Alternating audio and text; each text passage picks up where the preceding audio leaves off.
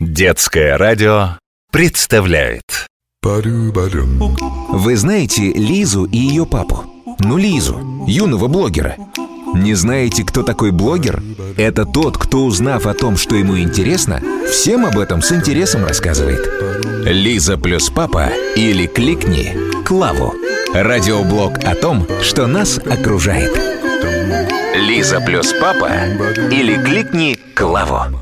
Привет всем! С вами Лиза, а это мой папа. Да, это я. А еще с нами наш компьютерный эксперт и помощник Клава. Кликни меня, если нужна помощь. Тын-тын. Лиза плюс папа или кликни Клаву. Лиза, иди сюда. Ты где? Я на кухне, бегу, бегу. Еще будет чай. Некогда.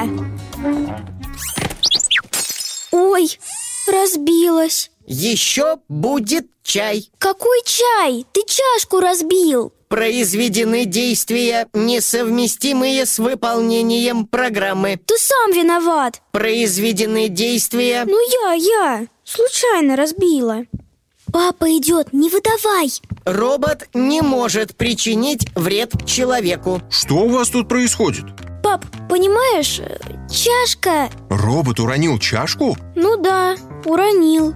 Непорядок. Робот не может ронять посуду. Что-то у него в программе не так. Почему не может? Мы же роняем. Особенно ты, Лиза. Вот уж у кого все из рук сыплется. Ну, пап, я не нарочно. Верю, Лиза, верю. Человек может вести себя по-разному, а вот робот нет. У него программа. И нарушать эту программу нельзя. Если он ее нарушил, значит в нем что-то не в порядке. А кто решает, что роботу можно, а что нельзя? Надо спросить Клаву. Клава, объясняй. Есть такая профессия – специалист по робоэтике. Он задает правила, по которым роботам предстоит жить среди людей. Робо что? Робоэтика – это правила поведения роботов среди людей. Это как? Но вот что делать роботу, если выполнению его программы мешает человек? Робот не может причинить человеку вред. Это его главное правило. Ну и что ему делать? Ну он же умный, так пускай и думает. Люди тоже попадают в ситуации, когда им нужно сделать сложный этический выбор, а робот решить их без человека не может. Например, если к роботу-врачу подошли двое больных, кому первому помогать?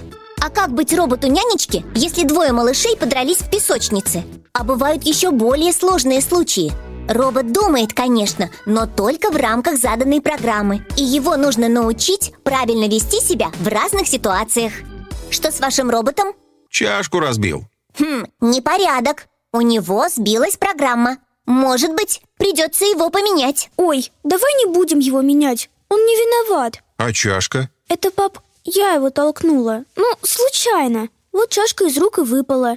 Не надо менять робота. Молодец, что призналась. Из тебя получится отличный специалист по робоэтике. Правда? Правда.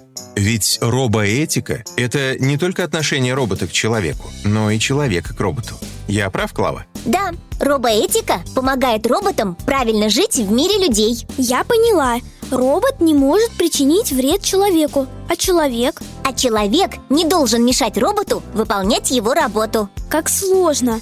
И как во всем этом разобраться? Вот станешь, Лизонька, специалистом и во всем этом разберешься. Ведь лет через пять мы будем жить в мире роботов, и новых правил понадобится очень много. Вот здорово! Ух, я и напридумываю этих правил.